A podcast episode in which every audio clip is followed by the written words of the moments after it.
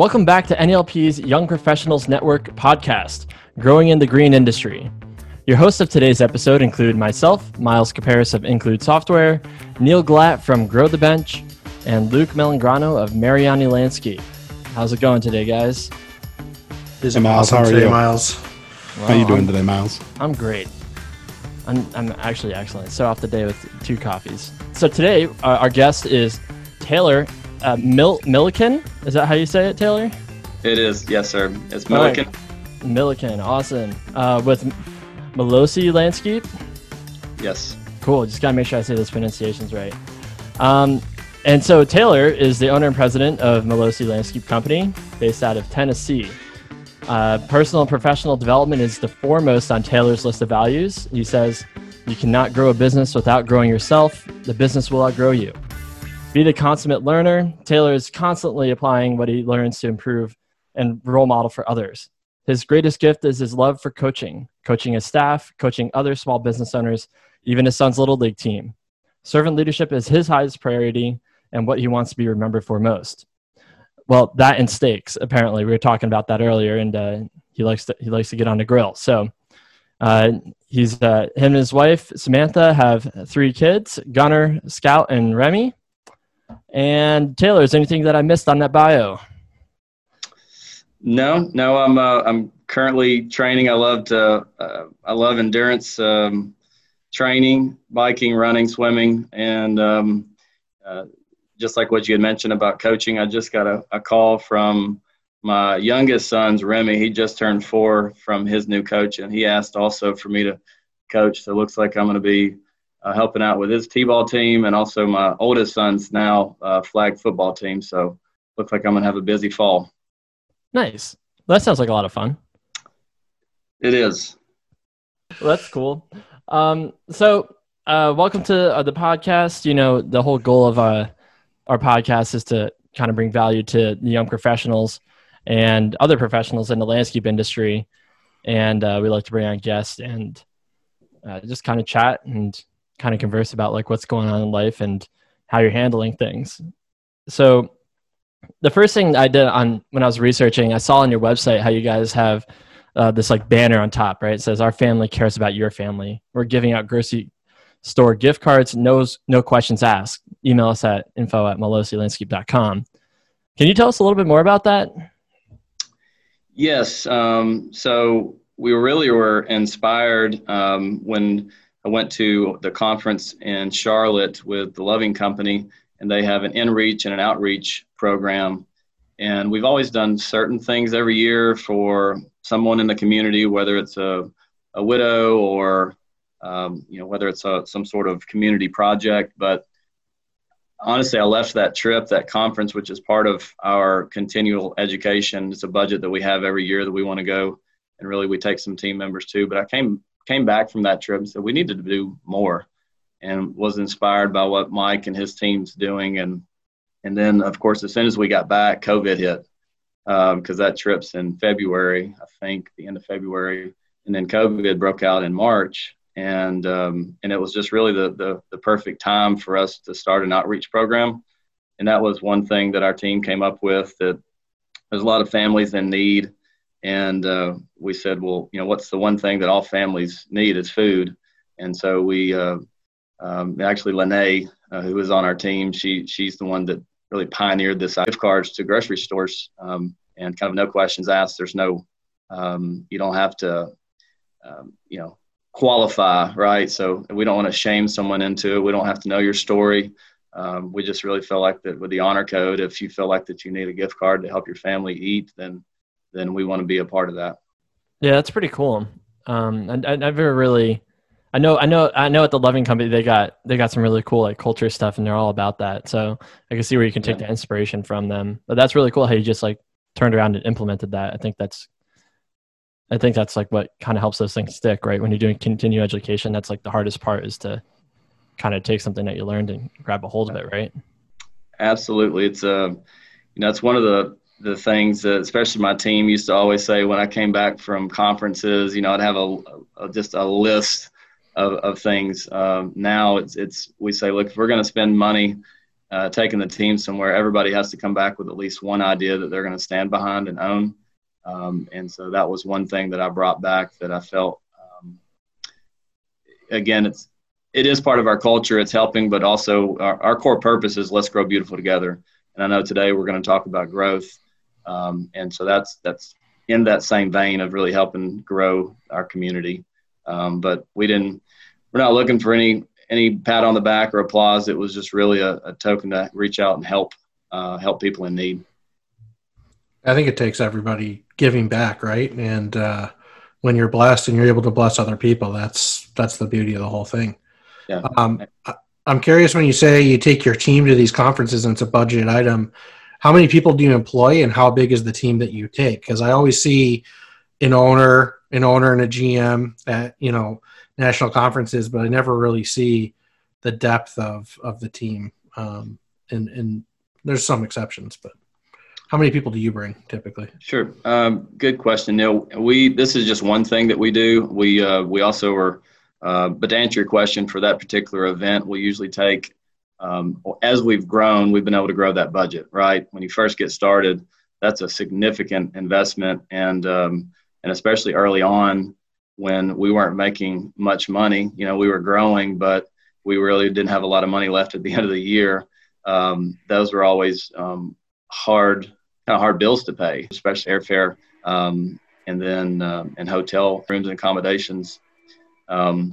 And then, of course, we also try to bring uh, not just a bunch of men, you know, because we, we firmly believe that, um, you know, we want more and more, you know, females in the uh, in the green industry. And so we bring our office administrator, we bring maybe a, a CRM. So then you've obviously then you've got more rooms because you can't bunk up together, you know, with uh, so there were times where we might have four people, but we have three rooms, and so it just it added cost. But we're currently taking about six people a year to that event.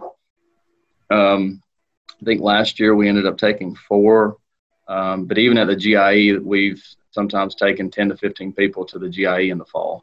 Um, you know, have a big dinner, take people, um, set them up in some classes, and most people in our industry love to walk around and look at all the new equipment. So uh, personally, that's not even my favorite thing. My favorite part was actually sitting into the classes and learning. Um, but I'm a little bit different, a little bit more of a uh, kind of a, a, dork when it comes to that kind of stuff. Um, but our team loved going up there just looking at all the new equipment. Um, so that was another uh, area that we like to invest in our team, and it's a reward, right? It's a reward for all their hard work, and um, and we even paid them, so they were on the clock. So our hourly team members we took them to Louisville. We paid them eight hour days, um, plus their dinner and everything else. So it was a it was a neat treat for them. Yeah, that's that's awesome when you can do that. And certainly we're all disappointed we won't be in Louisville together. Uh, but I am excited for virtual landscapes, which has been announced, and um, Zoom with Champions will be replacing Breakfast with Champions. So hopefully, uh, I think it opens the opportunity for more people at more companies to get involved who haven't necessarily in the past, right? Like hmm. if it's virtual, yeah. sign up everybody. You know, that's what I think is the opportunity here. Luke, yeah, how was, many people? Oh, sorry, go ahead, Taylor. No, I was gonna say, Neil, I was I was disappointed when I got the email. I think it came out last week uh, that the GIE was canceled, and and I forwarded that over to Carrie Nell. She's our director over employee success, and um, and uh, but I did tell her, and this is another thing that's just important to us. There are budgets that we try to save money in, and then there are budgets that we want. I said, hey, on the money earmarked to take our team there this year. So make sure you find a new a new uh, source uh, for education um, because this is something that we want to spend this year. It's pretty cool. Luke, how many people come from uh, from your team to to the conferences? I know that you're here on the East Coast. What earlier this year or last year? But yeah, so uh, I mean, I think it depends on each event. I mean, sure. typically landscapes is always our big event that we send the most people to. Usually it's six to six to eight, I would say, including you know Frank and some of the upper upper leadership of the company. Um, but we do go typically on some of these other trips. Uh, we usually always send uh, one or two people down to grow, uh, like Taylor was talking about. Uh, you know, I went earlier down to uh, Maryland and was with uh, the the team over at Ruppert. So it all just kind of depends on what what each uh, session is and or what what each topic we're going to be covering and and who we send. So uh, I mean, it's like Taylor said, it's it's a big part of our culture too. Is is going to these events, learning, uh, and you know figuring out how to how we can make our team, how we can make our company better uh, you know take away take away one thing. We we go to these things and it's yeah we all have a good time and and hang out and you get to see the equipment and stuff like that. But when we get back we sit down as a team of who went and some of the management team who didn't go and we review everything. We review what what our big takeaways were um, how we can better implement them within the company. So uh, you know you got to take that next step uh, it's not just about going there and writing it all down on a piece of paper. You have to figure out how to how you can best utilize it within your company. So, yeah, and that's I think that's a skill. So I think that kind of leads into our next kind of topic that I really want to dive into is the topic of coaching. And since you love it, I would love to hear your perspective on it. And I and a reoccurring theme that always comes up in these podcasts um, is the topic of mentorship for young professionals, right? So students or people who are early on in their careers, like and uh, seemingly like either the lack of mentorships or like trying to find the right mentor or having a good person in your life that you can pick out and say that person will be a good mentor to me. Like I should pursue that. So since you love coaching, can you share about a little about little bit about what your strategies are, like why you love it, and like what what you find works best? Yeah, definitely, uh, Miles. So um, I, I, contribute somebody, one of a, a friend that we're um, actually have partnered with. They're building our new our new facility that I'm so excited about. You know, 19 years in business, and we finally are going to have our own uh, office and shop, and I'm not going to be leasing from um, from anybody, um, nice. at least in one of our locations. So, but they asked, they mentioned something the other day, and um, he knows of me and my family, and they were just, you know, saying, Taylor, you're a hard worker, blah, blah, blah. And, um, and I, you know, very much appreciate it. And that's one thing that I will own. I won't ever uh, say that I'm the smartest guy in the room, but I'll absolutely uh, try my best to outwork anybody. And I think that that hard work goes a very long way. Um, and so, with that being said, I think that my dad really coached me on how to work hard from an early age. And uh, that was the story that I was kind of giving this guy named Eric, uh, who works for this general contracting firm that's uh, friends of our family. Um, so I can look back and, and really trace a lot of what I, I cherish right now to my upbringing and how I was raised from my mom and my dad. And then, um, and then that, you know, played organized sports all through all through school. Um, you know, football, track, actually played tennis, soccer. Um, little funny fact: I even lettered on the girls' basketball team. Got a little uh, the little pin that you get from school from uh, to prove it.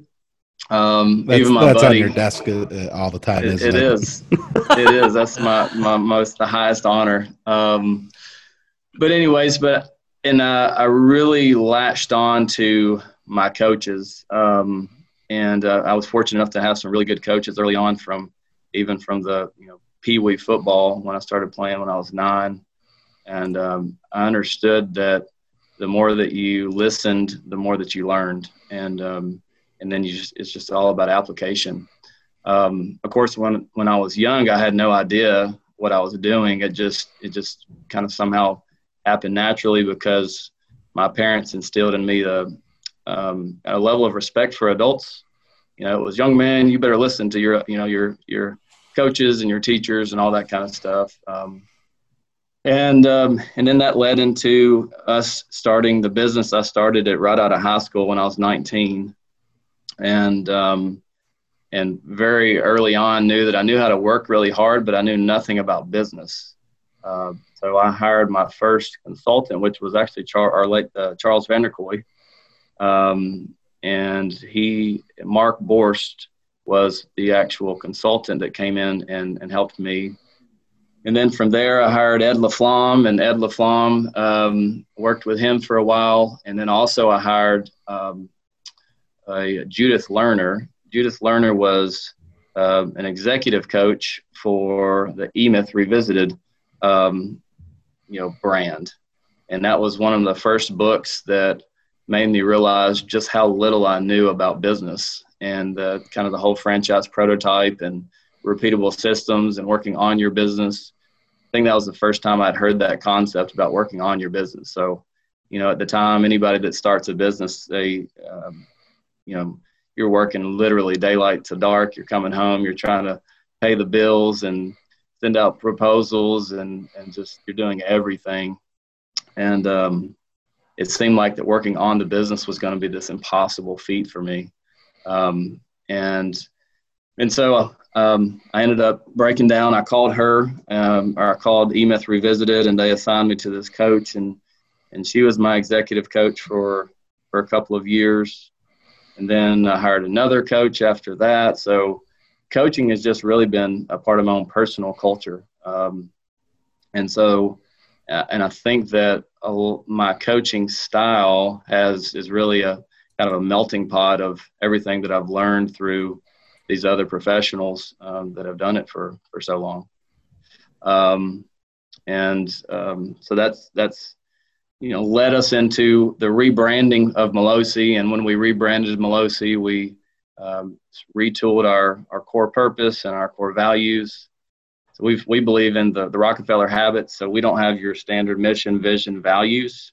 Um, so we really um, holistically believe in a core purpose and what gets us out of bed in the morning, and then our, our pillars are our core values, and uh, our core purpose is let's grow beautiful together, um, which from an internal standpoint is really just about coaching and and growing your team around you in, in whatever capacity that looks like for each individual person. So, um, so that's my my story, Miles. No, that's that's that's pretty neat. I I like that. Uh, I'm sure that the other guys have a lot lot to say too. So um, definitely hop in here. But I just well, just like yeah, the that, one note.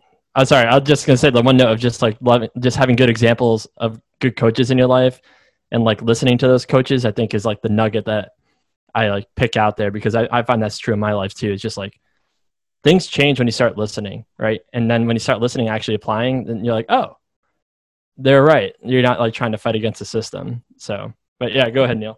No, I think I think you're um, totally on point. I love the philosophy because I share the philosophy. Right, I've always had a coach for everything. It's like the first step is go hire a coach who's been there and can help you. And even when I coach other people, I still have my own coach, right, to help me coach other people better. So, um, coaching is like my favorite thing in the whole world.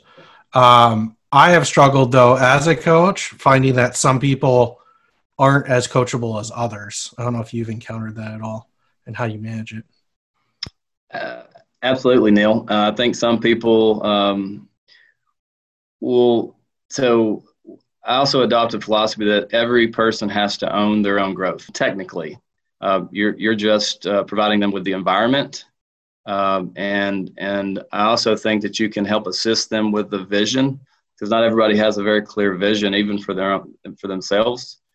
Um, but I'm big on on don't worry about knowing exactly where you're going. You just got to get started, right? Because nothing happens until you start moving. And so that's one of the big things that I try to focus on with our team is don't don't get paralyzed by trying to figure everything out. Um, even though I'm a very detailed person, uh, one of our other core values is details matter. And um, I'm a, on a disc profile. That's what's something else that we're big at big on at Melosi is we really we do the disc uh, personality profiles, and we've got a big wheel in our office, and it has everybody's cutout face, so we know what each uh, person's conversation style is, personality. Um, but you, have got to get started, and um, and then once once things get started, then you can help clear up that roadmap for yourself and those around you um, better, right?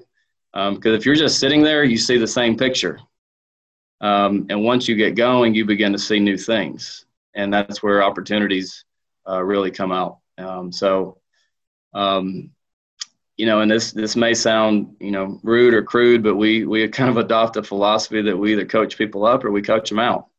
Um, and I think that that's important um, because we may also coach people and help people grow beyond what we can provide them. And that's one of the best compliments that any company um, really could ever receive from an employee says, Hey, you know, you've helped motivate me to the point that, uh, and you, there's not a clear opportunity for me to go in the direction that I want. So I'm, I'm going to chase another dream. I think that's perfectly fine. Right at the core of our core purpose is that we really want to be able to coach people up or coach them out um, and we just want them to be successful, whether that's with us or with someone else.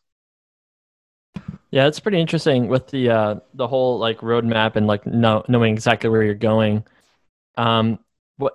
How do you get around? So I guess there's two perspectives from that, right? Like, so say if you have a person who's just starting out, right? It's a huge temptation, at least from my personal experience, to try to figure everything out, and then you kind of get overwhelmed and but how do you also, from a, like a manager's perspective, whether you're a new manager or been around for a while, like how do you how do you communicate that effectively where someone can fail gracefully because they're going to fail when they start get going, right? Everyone messes up on something or doesn't do something perfectly. How do you communicate that like appropriately? That's always been a struggle of mine. I'm like, how do you like I can say all the things I want, but it's kind of an action thing too, right? So it it is Miles. It's funny that you said that. At least with the lead in about you know failure or mistakes. Um, the quote that I put in our company's chat. You know, we use GroupMe is uh, one of our communication, one of the apps that we use. Um, we strongly suggest that every employee, you know, download that so that we can communicate with them. But I, I, I put a quote on there: "Take chances. Mistakes are never a failure. They can be turned into wisdom." By Cat Cora. That was the quote that I put in there for our team today. Um, another core value we have is create and innovate. And um, I've had this conversation twice recently with one with one of our designers, another one with a project manager. And um, there's very high expectations um, at our company, and um, sometimes it's um, it can be heavy. Um, but but I, I tell everybody, look, look, nobody nobody gets let go or fired for making mistakes. And um, and I, am perfectly fine with people making mistakes. We just need to own it, and most importantly, we need to share it because there's a such thing as called collective intelligence, and we need to make sure that when we're making these mistakes, that um, you know that's that's the price of tuition to you know to to getting better, um, and it's the um, it's it's an opportunity. Um, so, and in order for us, I said we would be hypocrites if we didn't allow our employees to fail because there, you cannot create and you cannot innovate without failing. Um, and uh, so, and then the same thing with um, with growing pains. You know, growing pains makes me super excited um, because that means we're growing, right? If there's no pain happening inside an organization, then you're flat. Nobody, in my opinion, um, and Neil, you've you, are you're, you're a professional coach, so you see a whole lot more than I do. So I'm not, hopefully, not coming across as if I know um, everything. These are just things that I, I witness inside our own organization and inside my family. Um, is that unless something is broken or that we witness something that is wrong, we're a not really looking hard enough, and or we're not moving forward and we're not growing. Um, yeah. And so, and I give I give the analogy. My daughter, she came running in our bedroom about two thirty last week and was was weep was crying, and it went from kind of like a light cry to like a oh my god cry, and um, and frankly, I mean it woke me up It took you know, and I'm getting up early in the morning to go train and I'm badly, and uh, but her little legs were hurting. Um, she's seven years old, um, and I was sitting there asleep and um, and she actually then she was like, "This isn't even helping, Dad." So like, "Well, I'm trying, baby, I'm trying." But I said, I said, "Honey, these are growing pains, right?" And I think that's that's a good analogy for business is that you will not grow without pain, um, and you've got to be able to you you you have to really you need to celebrate that pain, and uh, just like you know, Neil, just like the, you know, the endurance athletes. And, um, you know, when I first started running and um, I was actually in Pigeon Forge, which oddly enough, with Courtney was talking about over uh, New Year's Eve. And we were sitting there, at family retreat. And um, my nephew and I said, Hey, let's do an Ironman. and we went out and ran. And I think we did maybe like a half mile. We had to stop because we were just gasping for air. Um, but you know, you stick with it and you stick with it, and you get better and you get better and you get better. So like yesterday's pain is today's gain type thing. Um, and it's the same way you build muscle. You have to break it down in order for it to repair itself to get better and get stronger. So, um, so that's the way I look at mistakes and just growing pains in general. Yeah, there's a ton there. And certainly I don't have all the answers, right? Even though people pay me to coach them. Um, you know, it's it's a learning curve too on what works and it's always individualized, right? So we have hunches and we have ideas, but it's it's always that that process. And and you know, I think with mistakes, the concern is like, oh, this mistake's going to cost so much, right? Um, but if somebody's not learning and growing, then they're probably going to leave the organization. The number one desired or the number one characteristic that Gallup has found for employees seeking a job is growth and development opportunities. In fact, I don't know if I ever brought up this story, but I quit my first job uh, in the industry because I requested to go to a conference and was told I could pay my own way and take my own vacation. And I was like, cool, sounds good. And I did. And then I got recruited while I was there intentionally and I came back and gave my boss a week's notice because I'm like, this isn't the right environment for me to to mm-hmm. flourish, you know. Um, but you know, we're afraid of the mistake and the cost with it. Uh, but the cost of losing an employee is one and a half to five times their annual salary. When you add up, you know, the mistakes the new guy's going to make and the cost to recruit and interview and the time lost and the training, it's substantial. So it's always cheaper to keep who you got and work with them and get them to that level than to try and replace them. Not to mention finding talent so tough. But I was just talking with uh, uh, a, a CEO the other day, and he was really upset because one of the salespeople we were trying to work with was going to make a mistake. They were headed towards a failure, and we could see it happening because we'd been there. And I said, "Well, Chuck, why do you know that that's wrong, right? Like, why are you so sure that this person's going to make a mistake? And he says, well, because I made that same mistake 10 years ago. And I said, don't you think it's it's really unfair to rob her of the learning opportunity just because you already experienced that mistake? Like, how's she going to get better if we don't let her fail at this? And it's hard to watch because you know there's, you know, you you hope that collective intelligence you talk about has some effect there, but it's the only way we get ahead. I don't know. I take it for granted, right? So, like, Taylor, did you have anything like in your life that kind of stood out that made you like make sure that you modeled, like, that made you make sure that you modeled this to your team, right? Like this idea of failure or, um, of like this whole this whole idea because I think it's for me it comes naturally, but I don't know for others it probably doesn't come as naturally, or you have to be able to coach through that. So did you have anything like that kind of push you that way or is it you just took advice and kind of ran with it? Um, Miles, I, I can't think of, of an event, um, but I, I, a lot of times, again, I go back to just how I was raised. Um, hmm. And I was allowed to make make mistakes. Of course, you know, I got in trouble for for certain you know mistakes as as most uh, young you know kids and teenagers and early adults uh, as long as you're living under the, the household and living under the roof of, of your parents. But um but in, in the vein that we're talking about now i was just i was allowed to make mistakes and um, and wasn't punished for it. So i think that again became part of my personal culture um, that that really helped um, has, helped and, I've, and I've brought that along into into how I'm raising my kids and or partnering with my wife to raise my kids and and how we coach um, you know these young children for with flag football or or soccer or whatever that I might be a part of. And also at Melosi is you've got to be able to to let people make mistakes. And I've done a, just a very very very small amount of, of consulting with some other small business owners.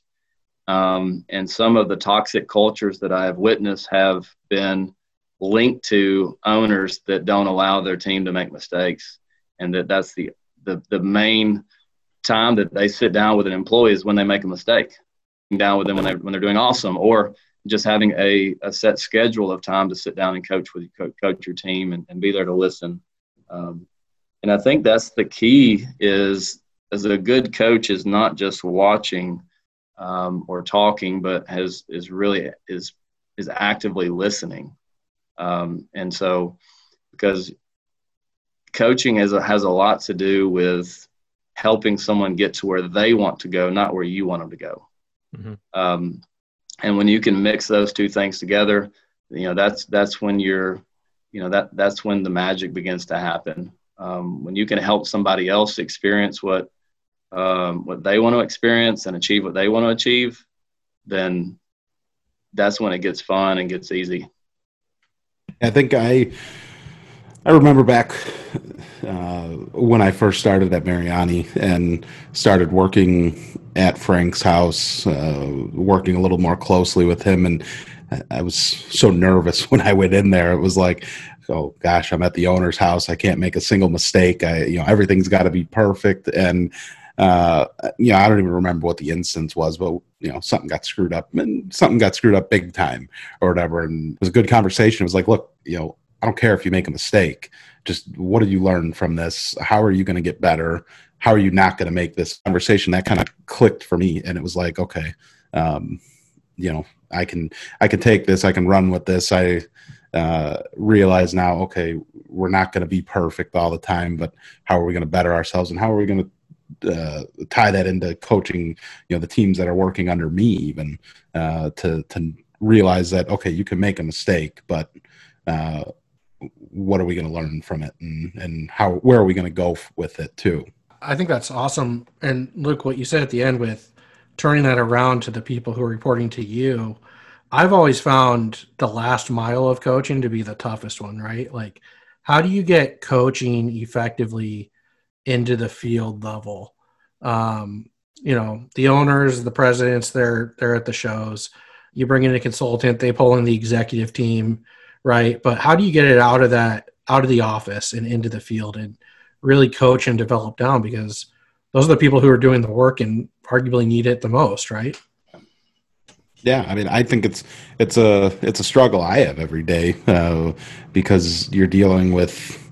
I mean, you're dealing with so many personalities and different types of learners, and you have people who are going to be there who, you know, they're invested in one in in in their position and they they want to do the best that they possibly can. You have some people who uh, this is more a job for them and and they're not as interested in learning and trying to better themselves necessarily.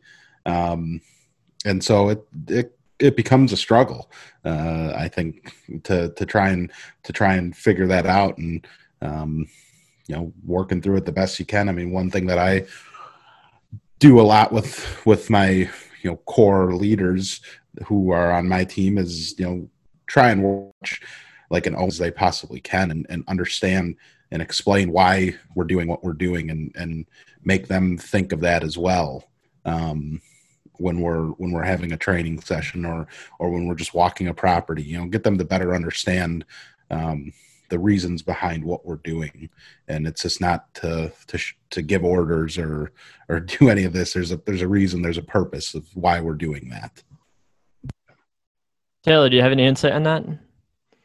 Um, i agree with neil. It's uh it's one of the toughest things. Um and you know right or wrong i put a lot of pressure on myself um for for uh, for this within our organization. I think that in order for anything to be important, it has to start with uh, with your vision, and uh, has to be has to come from from the leader of the company. And um, in in this case, it's you know most of the time it's going to be the CEO of of a small organization or president or owner. Um, and then you've got to make sure that there's this cascade effect throughout the whole organization.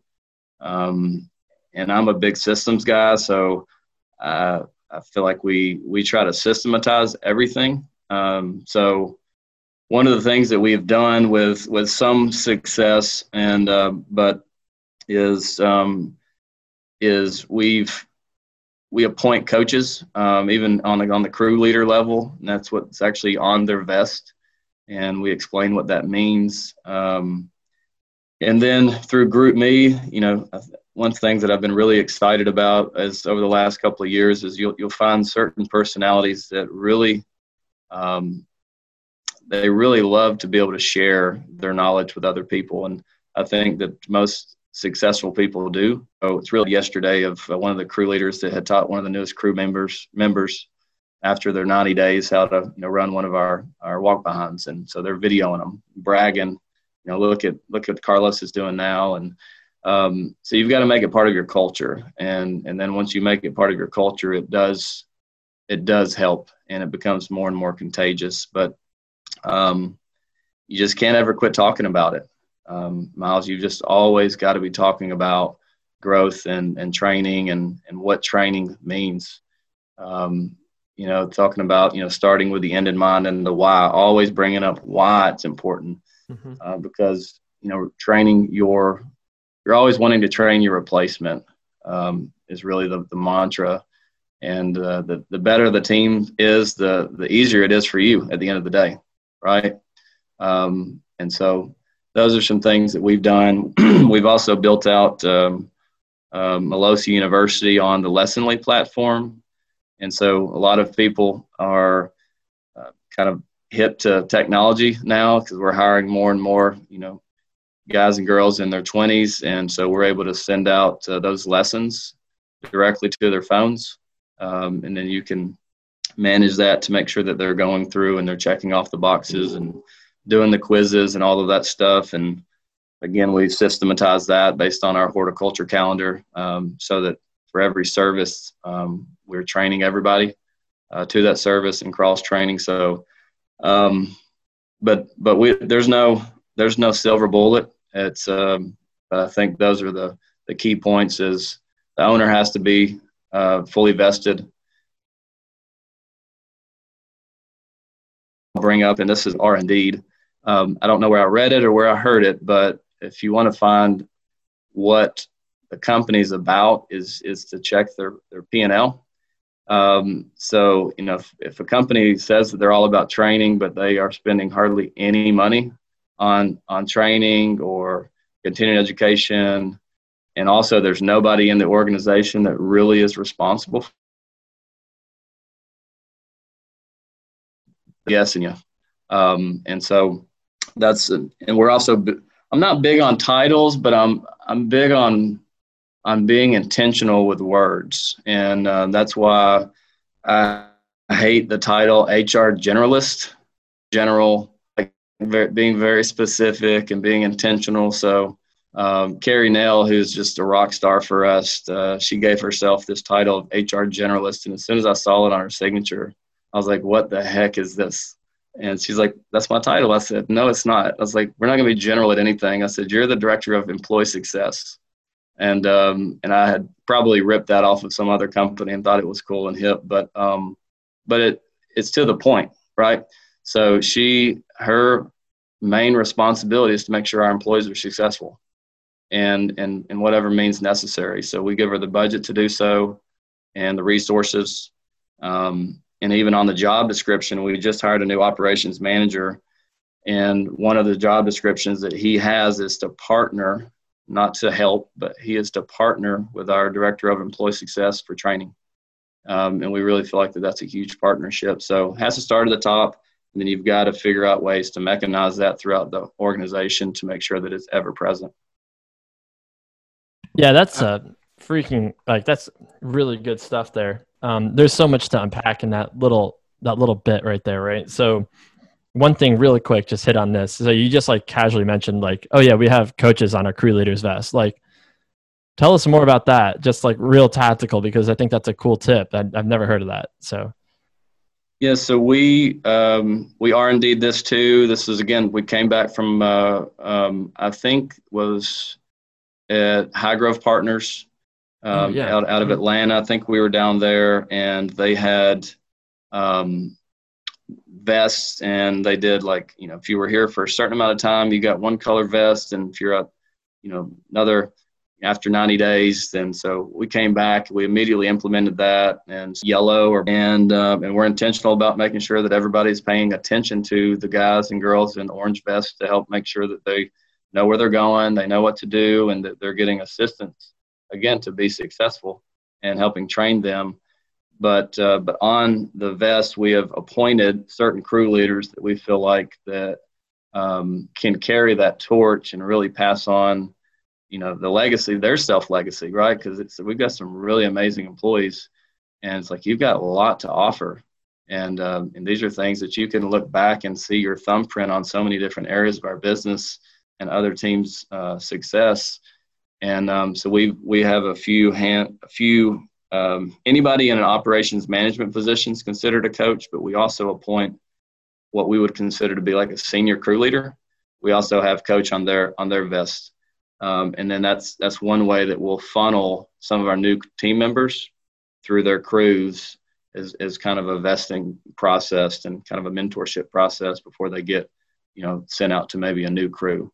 Now everybody knows how our industry works. We do not always get to run everything as as neat and clean as I'm saying. Sometimes it's it's um, you know, you know, it's the whole, you know, heartbeat test. And, you know, once they pass their drug test and background check, then, you know, we throw a vest on, you go out to the crew because we got to go get some stuff done. But, uh, um, but we always try to recenter ourselves as soon as we get out of those sticky, you know, times of our season. That that's the other um, metric I always look at, Taylor. When somebody says we're all about training, uh, obviously, like you say, how much do they actually invest in it, the job? in your busy season and you're doing you know office work or book study or online work uh, it, when things slow down in, in august or whatever or, or january it's like two months isn't going to cut it for your continual development right? Well something else we do neil and you, you guys will find that i do i have not uh, i probably haven't come up with anything original on my own in my my whole entire life um, and so all of these successes that we found, the failures were mine, the, the successes I took from somebody.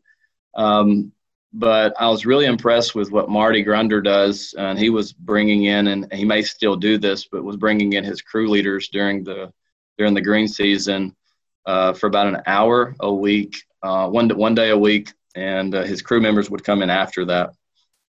And uh, that was something else that we adopted now we have quit doing that with once COVID hit because of the way that we were training, um, and it, it wasn't a budget cut. It wasn't anything other than just just a shift in policy in the way that we were we were doing because we were having to spread people out, and we just really couldn't find a good way to to continue to do that. So it's uh it's literally on on our leadership team's agenda to try to figure out when we can start that back up because it's something that our team misses. Um, it was a great way for them to bond. Um, big on iron sharpening iron, you know, at our company. Uh, it's actually a tattoo that my buddy and I supposedly are going to get on on a row, and um, so, but um, but that that's that's something that's really was cool that we were doing. We've done that. We did it for a couple of years until until March of this year. Um, but every single week, we'd bring crew leaders in an hour early, one day a week, and we would physically train on something, whether it was how to stake a tree properly or or you know how to sharpen your blades properly. And it was a way that we could cross train because we've pretty much trained our construction team and our and our maintenance team on usually the same topic every week. Because um, you know you never know when you've got to switch gears and move someone from one crew to the other. Um, and um, it just i think set our team up for a little better success and um, more sustainable um, so, yeah, that's the the whole. Uh, it's been interesting to hear and like talk with other other landscapers about their training this year and and things like that. I mean, it's definitely a heck of a lot different than than most years. Uh, I mean, we're doing at least me. I'm doing a lot more one-on-one training with with my crews uh, on a job site where we would do something very similar to what you were describing, Taylor. We'd bring in our crew leaders, our crew leaders in training, things like that, once a week, and spend a 20 minutes, half hour with them, uh, training over a specific topic. Um, and even this year, we a, co- a group of us sat down and we really wanted to kind of revamp our our training program to get it even even better and do something more similar to like what you you know like an hour long thing or uh, specific days of training throughout the year, and unfortunately, you know the the whole pandemic hit, and we haven't been able to implement that yet. But um, but yeah, I think it's. I mean, that's all. It's all really good stuff. I've I've been thinking about this recently a lot, and there's this whole idea of it's actually a specialized generalist.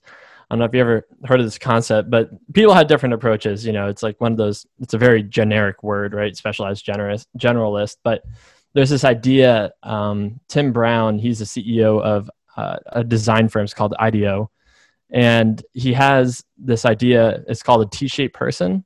So essentially, you have a T, and the the the long part of the T is the skill that that person has, right, to really get something done. But then the the top of the T, the horizontal part, is really the empathy and interest that they have in other areas, right? So he says that you know if, if I hire if I hire a whole bunch of people who are T T shaped people, like quote unquote T shaped people, we don't need people in our organization to become you know cross departmental collaborators, right? Because everyone's interested in each other's work on a surface level and under and interested in enough where they'll dabble in it so they know what's going on, but then also have the skill to execute what they they're really good at. And uh, that's been really sticking with me lately on on that whole thing. And I've been trying to see like you know how does that how does that transition to the landscaping industry and that idea. I mean, because it's easy for me to visualize it for like a designer or something like that, where you're doing something very visual. But when it comes to landscaping, you know, how do you get that T-shaped person effectively in your organization? It made total sense to me, but it's yeah. kind of food for thought.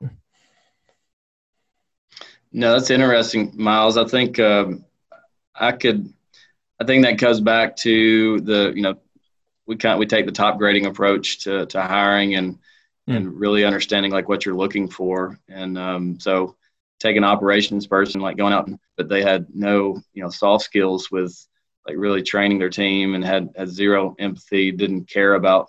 Which I think that those are still, you know, because you could have that really strong like I know how to go get work done, um, but boy, don't get in my way, and you know that person's not going to be successful. So. Um, I think a good job description has to to include kind of those that that top of the T. Um, and so um, because I mean, I you almost look at it, you can you're not really balanced. You know, if you just are kind of that singular focus, so it makes perfect sense um, what that what that gentleman shared with you, or or what you've um, learned from from him. I've never really thought about that, but it gives me that's a good visual that you can latch onto when it comes to to recruiting and hiring um, the right team members. Yeah, that I, I mean, yeah, that really stuck with me like that. I'll send you the link, um, and uh, yeah, maybe we can uh, post it somewhere on the Young Professional site so other people can see what's going on. Um, yeah, so it's it's it's cool. So uh, so we're wrapping up here. Uh, so we do this little segment at the end called the Rose and Thorn. You know what's going on. We're we're kind of stuck on a week by week basis, and uh, we I need your opinion on this though because last time we had some Hort professors on, and we got criticized because it's supposed to be a rose and a prickle, not a thorn, right? Because the technical, I guess, the technical horticultural phrase for a thorn on a rose is, is a prickle. It's, so, a, it's. I looked it up. It's a protrusion of the bark cell itself. Well, actually, now they're going to write me not a, an actual separate appendage. It's it's the way it grows. So yeah. it's a prickle. We're gonna that to the the young professionals email box is going to get loaded now with with, uh, with, the professors from the last week. Yeah. So anyway, so um, well, that's Miles. That's Miles's thorn is that he's caught up in in what? How to do we rename the segment to be horticulturally accurate, or do we like the way Rose and Thorn rolls? It's really not. Again, they're great. So we can just we can you know what we can specially reserve it for the educators in our. In our exactly. It was a great episode too. Yeah, yeah, it was good. If, um, but yeah, so, seem, they wouldn't seem so smart if we didn't know. If if everybody knew, then you know. So I, I would say Rose and Thorn, and then they would correct me, and then they seem really smart because they are right. You're, exactly. you're the guest, so that's what we're rolling with. This yeah. one's on you. No, nope. save, save the hate mail. Yeah. yeah. So, um, so Luke, you can uh, you want to start us off? Oh man, no, those are face. I guess. Oh, okay. I mean, yeah, I can... uh, no, I can start off.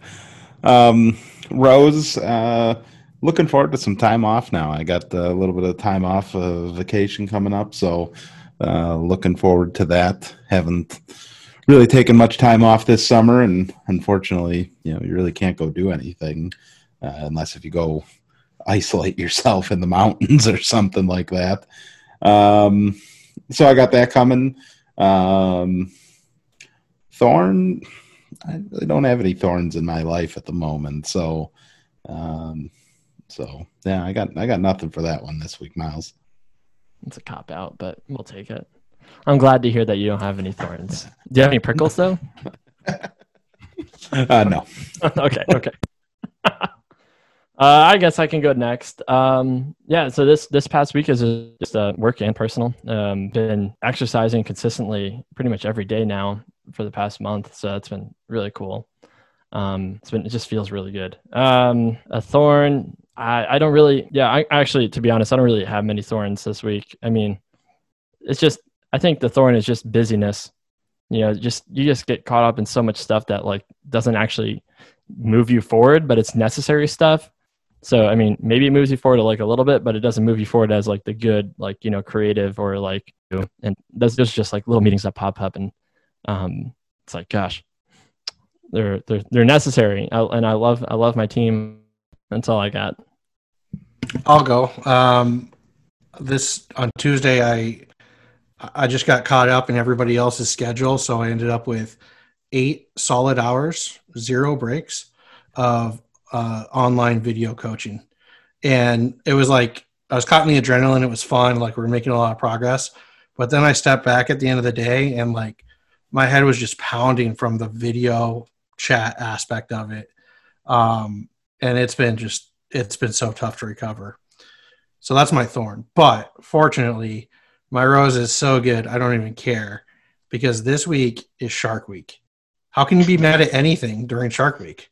Right? Every night, something great about sharks on TV, and I'm stoked. That, that's fantastic. I'm, Thanks up for all the uh, the baseball you had to miss for, earlier this year. Ten people in yeah. this week. So. so, what about you, Taylor?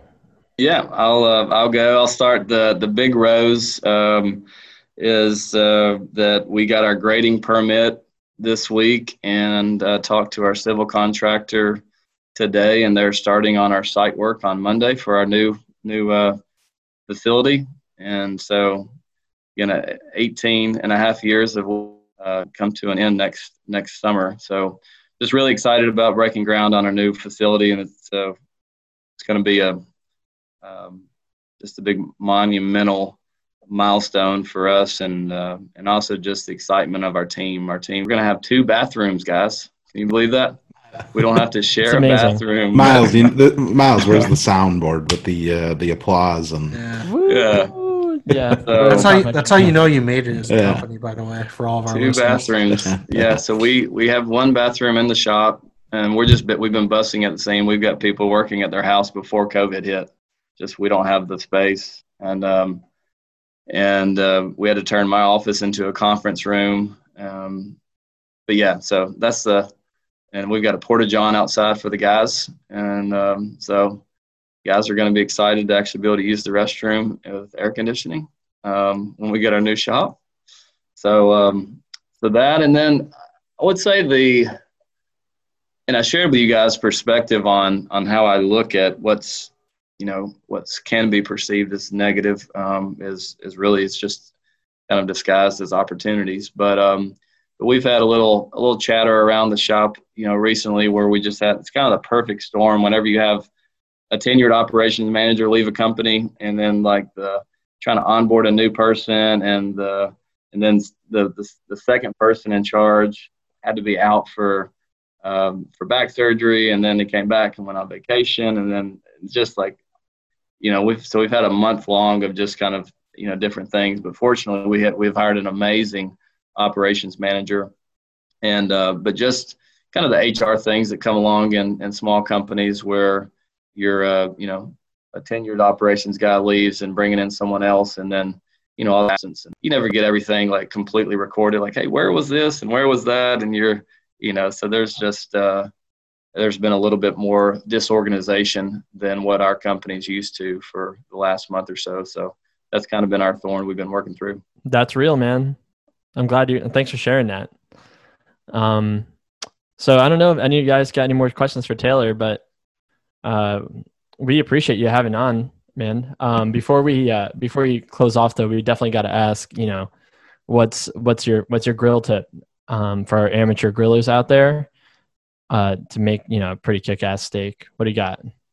Um, the right temperature and the right meat. That's that's it. You can. Okay. Uh, that's it. That's right, all you're gonna give us. What's the right meat? What's what's the right temperature? You got to find a butcher. So find a butcher. Um, any listeners that own grocery stores, you know, turn turn it off. But I don't like buying my meat at the grocery store. We've got a local butcher I like to go to. You know, it's uh, you're going to find your best meat at the good butcher. Um, number one. What's and, your favorite uh, cut then? What's your favorite steak to get? Uh, well, I mean, I if I'm having a lot a lot of people over, then uh, then I'll I'll make a whole you know beef tenderloin. Um, but otherwise, I'm just getting individual uh, fillets. Um, but uh, yeah, it's it's about it's about the right temperature. A lot of people try to cook it too hot um, or too fast, and um, and I'm a gadget guy, so I've got a you know the Bluetooth you know thermometer, so I can come in here and and be cooking my sides and and it'll be about 10 degrees, you know, less than what uh what I want the internal temperature to be. I go out there and pull it off and bring it inside and let it rest and you know put a little butter on top of it. It's it's fun. It's fun. I, we we've uh, I like to have people over. We've got the house. I try to bring the family over. There's 22 in my immediate family, um, and so we love to have people over for food. Well, we'll when when this all passes, we'll all be down for for a feast. Yeah, we, we got to do a remote remote yeah. remote podcast. We're inviting yeah, ourselves we'll, over. We'll, we'll we'll come and check out your new building, and and yeah. then you can you can cook for us. That'd be great. That'd be great. Luke's just yeah. Yeah, thanks, Luke, for inviting us to uh, yeah. Melosi's place. Yeah, Melosi we'll, we'll check it out. Oh my gosh! Yeah, yeah. There we go. We'll do uh, we'll do site tours, and we'll yeah, that'd be that'd actually be pretty cool. So, Awesome. Well, Taylor, thanks so much for joining us. Um, also, a big thank you to our listeners who always who listen to us week in week out. Uh, the Young Professionals Network appreciates your support. As always, let us know what you want to hear by leaving a review or sending an email to youngprofessionals at landscapeprofessionals.org. And don't forget to tune in next Thursday for another great episode. Uh, thanks so much, guys, for joining on, and uh, we'll catch you later, all right? Thanks, yeah. guys. Yeah, thank you, Taylor. Yeah, Take care. chatting.